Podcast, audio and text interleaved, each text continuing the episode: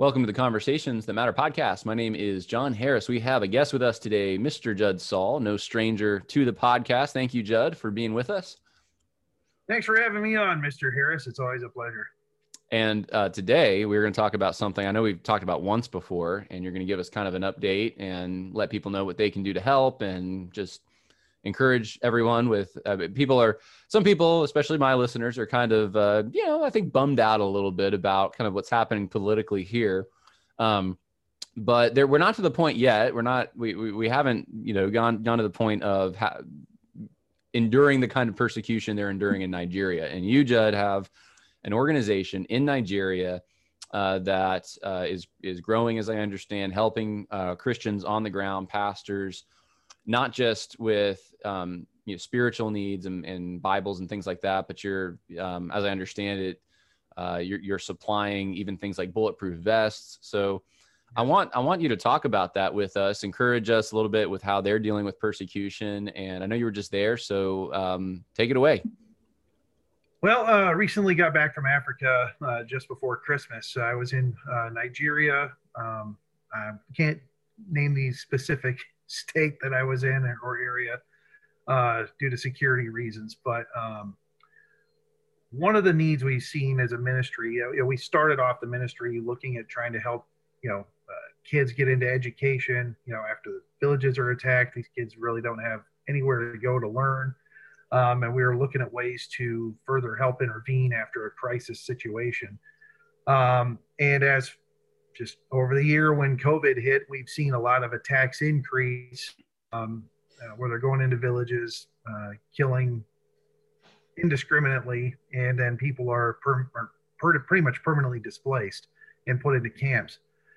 And um, since we started our mission, we've been able to intervene um, right after an attack right about within 48 hours after an attack happens, we've been able to get in and help deliver food, aid, medical, uh, and uh, spiritual support for our fellow brothers and sisters in Christ.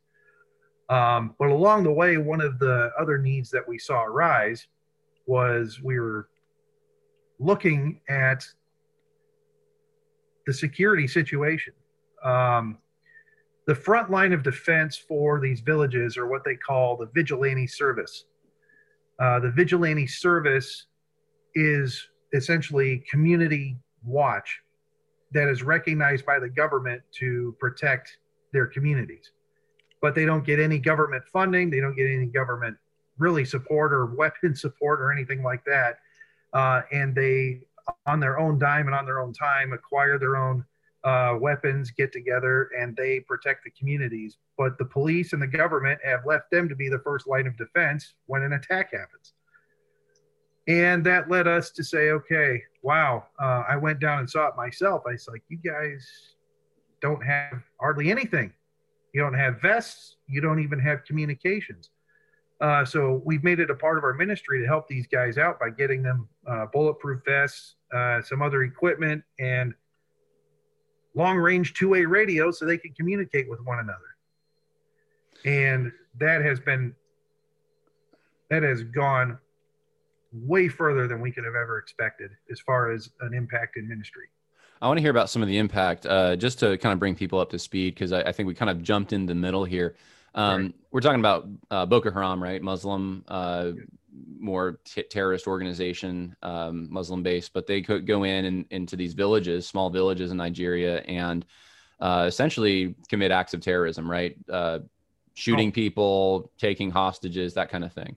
They, um, they, um, well, first, what they do is they they have a tactic where they go in, they surround the village, uh, and people start they start shooting, they start setting houses on fire, and they start funneling people in. So once people start escaping and going in, they kind of funnel in a group of people and then they kill. And it's usually the the the kids that can't run fast enough and the elderly. They get caught up in it or pregnant women. Um, I, am not, not trying to talk nonchalant about this, but this is what they do. They this is their tactic, and this is what happens. And uh, um, uh, and what it is is it is Boko Haram believes that Nigeria belongs to the Muslims, and that Christian land is their rightful territory. And so right now they go after the weakest links. So let's say you have a big city, um, you know, uh, let's say there's Nashville, right? Just give that as an example. Well, they'll go after the small towns that are about 20 miles outside of Nashville. And it maybe have about a thousand people in them, 500, 800 people in them, and they go after those villages first. So that's what they're doing is they're picking off the rural villages and rural towns because that's the weakest link. The government uh, doesn't have much security in those areas, and they take advantage of that situation. Gotcha. And it's sad. And you've, uh, I know, posted some pictures of some of these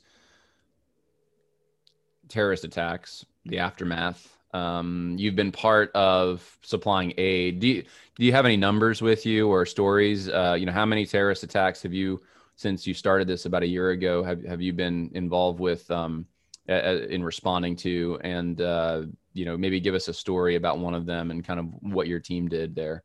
Uh, it, it, unfortunately, it doesn't end. Um, we pray for an end to it, but uh, we've intervened in over uh, 13 attacks thus far. Um, uh, one of the most recent ones is um, we were able to go in and no one had really truly responded. We, we found our team found wounded that had not been treated. And our team took wounded to the hospital, and a few of them had such terrible wounds uh, some of those surgeries were costly, and our our mission picked up the cost of the surgeries, like removing bullets that were stuck in bones, um, uh, helping a child that survived a machete uh, to the head, um, little girl about four years old, and um, and so we were able to go in, bring them into the hospital, uh, take care of them. I mean, you have to understand in a place like Nigeria, there is no coordinated police, ambulance, fire service. Um, people that probably could have gone in to help were too afraid to go in. Um, our team got word about it. They drove in, risked their lives, and were able to uh, to help out that situation. Um, but this this is the kind of thing we do on a regular basis. Uh, you know, this is just the most recent story. Um, in other situations, what we do also as a ministry is um, we're, we're, we're seeing that pastors are targeted for, for death. Um, they are killing pastors. Um, and last time when I was in Africa, and, and we'll, we'll show some uh, video and some testimony of this uh, uh, when this uh, airs, uh, but uh, I met with nine widows, all whose husbands were pastors. Combined between all those nine widows, there's about 40 children that they have. Um, but Boko Haram uh, signaled out each and every one of their husbands on various attacks and uh, and murdered them. And um, we find it we find it it's a very big calling to help support the widows and the kids of of uh, of these fallen pastors. And it, it's hard for people to comprehend, but it, it's a different world out there but here's the interesting thing in a, in a positive outlook on this in a sense is they still trust and have their faith in god. Yeah, i was going to ask you about that. So i mean they're joyful through this. They're um well they're they're they're, they're mourning. They're they're mourning. i'm sure i'm sure. Very, very upset uh, you know and sad about what happened but they do put their faith in god and find a joy and a peace in christ. And um I can't tell you one of the things that happens after we go there, after we intervene. Um, the response from the people is, You have given us hope. You have given us hope. You have boosted our faith. And I just, you know, we, and our, our team tells them, and I tell them, it's like, this isn't us. This isn't me. I said, this is, this is what we as Christians are to do is to help take care of other Christians and support you guys. This is Jesus Christ. This is Christ in action. Yeah. And God loves you. And we're here to tell you that. Well, good, good. Um, I, I mean, I can't even imagine. I think for our context, uh, it's such a foreign thing. I know you've gone over there. You try to get there what once or twice a year yourself, and you got a team on the ground. Seeing these things, sending you the pictures. Um, I've been with you actually. I think when they've sent you some of this stuff, and you're trying to respond to things. Um, you know, how can um, Christians in this country, uh, or anyone watching this video, how can they help and pray, and you know, where where where can they go to to be part of this? Well, first, uh, the important thing is prayer. We need prayer. Our brothers and sisters overseas that are being persecuted. It's just not Nigeria.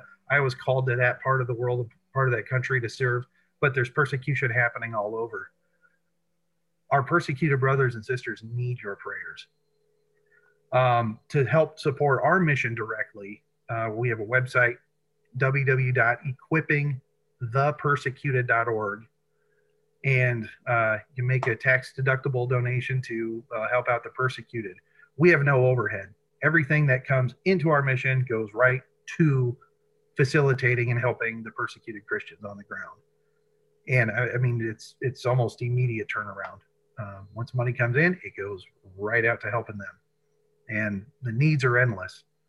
And uh, I'm just going to say one of the things we're looking for, it's a big need for the ministry, is um, our head team member was shot at, uh, had bullets riddle his vehicle while he was driving about a month ago.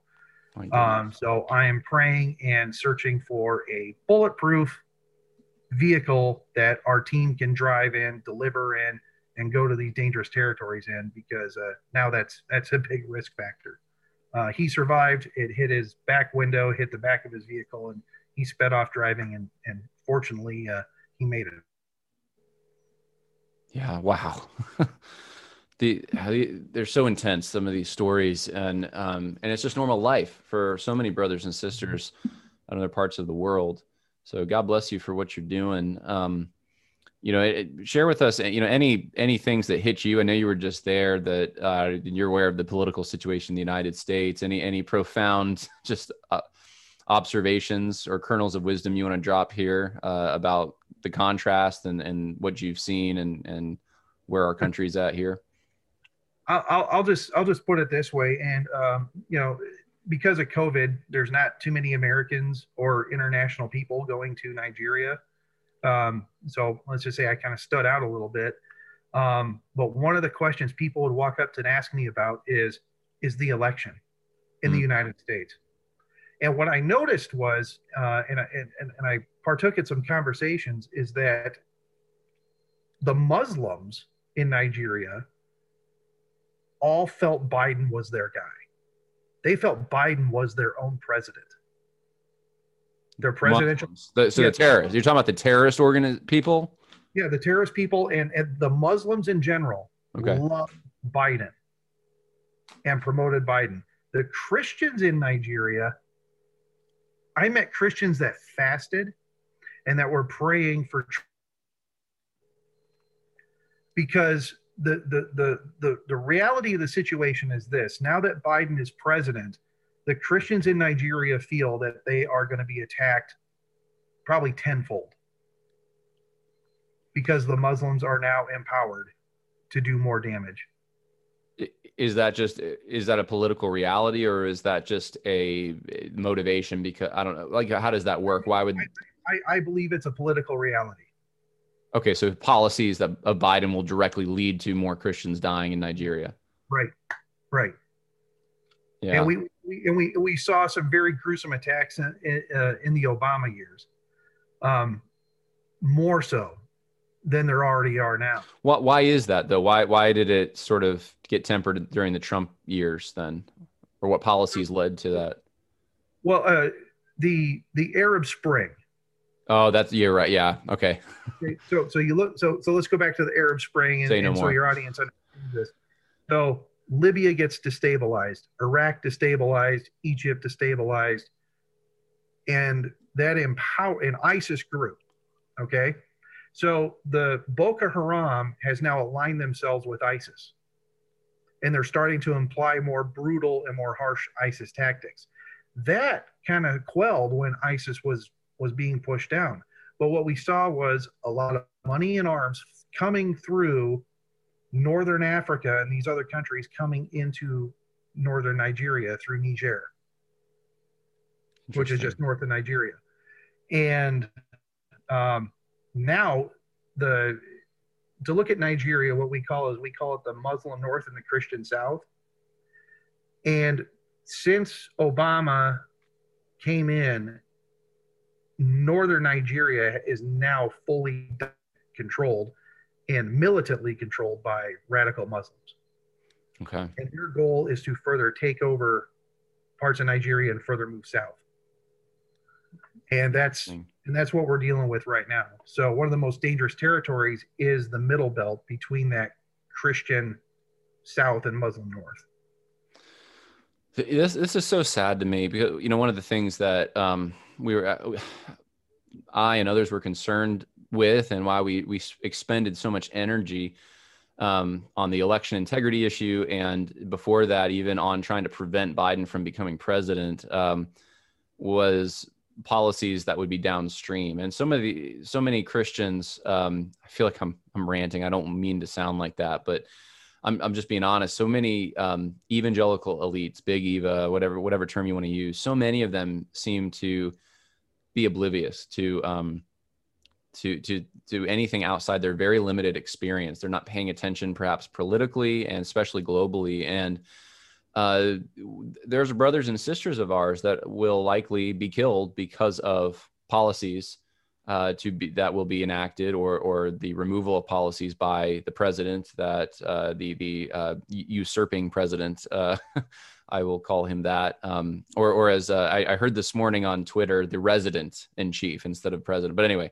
um, and it, it, this is something that I hope we may be too late but hopefully some of us are, are paying attention and learning the lesson I'm sure you're going to give us updates um, over the next few years as you see this all play out. And, you know, I just thank God someone like you's there. Uh, you have a team there. I'm sure. Um, are, are there other teams? Are there other organizations doing the same kind of work in the area, trying to help defend these Christians, give them protection, etc.? Or are, is, your team kind of it? We're it um, I, I, spoke with the uh, heads of the vigilante services in, in several uh, Nigerian states, and I asked them, I was like, "Is it, has anybody from overseas, from the West, offered to help you guys, like give you any kind of support whatsoever?" They're like, "No, you're the only one." I'm like, wow, a weirdo. Right. You know, like I'm, I'm the only one to do it, but you know, it's just, it's just I was there. I we saw a need and fill it, and um but let me tell you this to show people that, you know, it's not just bring, bringing food in is huge, bringing medical aid in is huge. But when you say, hey, uh, we think we can help you a little bit out, maybe saving your lives with the, you know, some bulletproof vests and some, you know, long, you know, long range two way radios. And um, it's actually created a little thing where local Nigerians, we showed them how to do it. They're building them. Gotcha.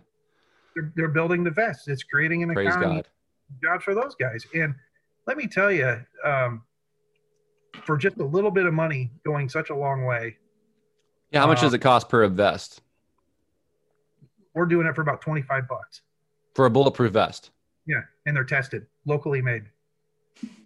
You I mean, how much does that cost in the United States? Like between three and four hundred. Yeah, I was gonna say it's a, significantly more expensive. Um, I don't know how you do that, but I'm glad that you are.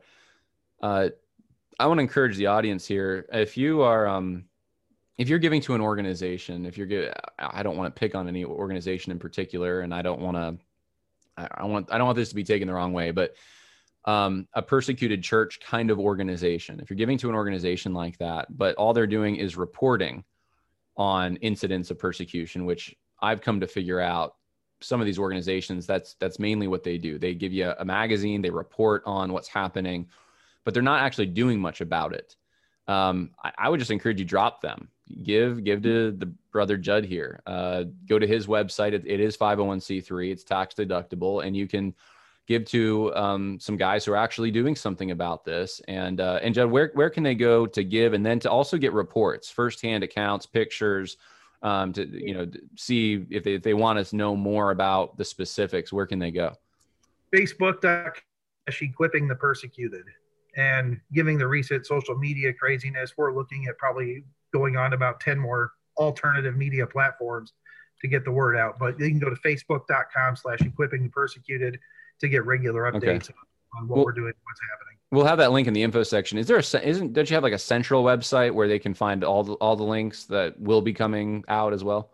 Yeah, equippingthepersecuted.org. So that's that's the main website uh, where you can give, and then if you want the the updates or to go back through the timeline, see pictures from um, updates, etc. Go to the equipping the persecuted um, slash uh, I'm sorry, facebook.com slash equipping the persecuted. So, um, so Judd, I appreciate it. Um, I'm looking forward to seeing what's going to happen, and I, I hope that your operation gets bigger and that more people uh, give to it, and you, are able to get more supplies on the ground there because because we need this right now. And I know it's not just Nigeria; we need this in all kinds of countries, um, especially in, in, Africa and the Middle East. And so, um, hey, thank you. I appreciate it. Thank you for having me on, John. I appreciate it. Thank yep. you. God bless. My name is uh, Mr. Joseph Karakogi, the State Commander, Kaduna State Vigilance Service. Uh, I'm very happy to be here today to appreciate to appreciate the and persecuted in Kaduna State. And, uh, I don't know how to even say it, to even thank them how they normally assist the Kaduna State Service. And with this now, we go a long way to assist the, the personnel of Kaduna State Service, not only the headquarters but the whole the 23 local government that will have in Kaduna State. We found, and, and by the special grace of God, we are not going to use this thing. We, we are going to meet the Excellency, the Executive Governor of Kaduna State, Madam Nasir El Rufai, and give this this walking talking to him. He is the one that will commissioning this walking talking before we start using. And we thank God today we are having a brief Security Council meeting from here now, and we are going to Government House, and I will show him how you people have, have helped the Kaduna State Vigilance Service. Not only uh, the, the state, but the entire the 23 local government that we have in Kaduna State. We appreciate and by the special we thank you and we continue to pray to you in the Almighty God continue to lift the lift you up in Kaduna State. Sick of being upsold at gyms? My guy, you're currently a base member. For $90 more, I can upgrade you to our Shred membership. For 130 more, you'll be a Swole member. And for just $300 more, you'll reach Sweat Platinum. At Planet Fitness, you'll get energy without the upsell. Never pushy, always free fitness training and equipment for every workout. It's fitness that fits your budget. Join Planet Fitness for just $1 down and $10 a month. Cancel anytime. Deal ends Friday, May 10th. See Home Club for details. When you need mealtime inspiration, it's worth shopping Kroger, where you'll find over 30,000 mouthwatering choices that excite your inner foodie. And no matter what tasty choice you make, you'll enjoy our everyday low prices, plus extra ways to save, like digital coupons worth over $600 each week. You can also save up to $1 off per gallon at the pump with fuel points. More savings and more inspiring flavors make shopping Kroger worth it every time. Kroger, fresh for everyone. Fuel restrictions apply.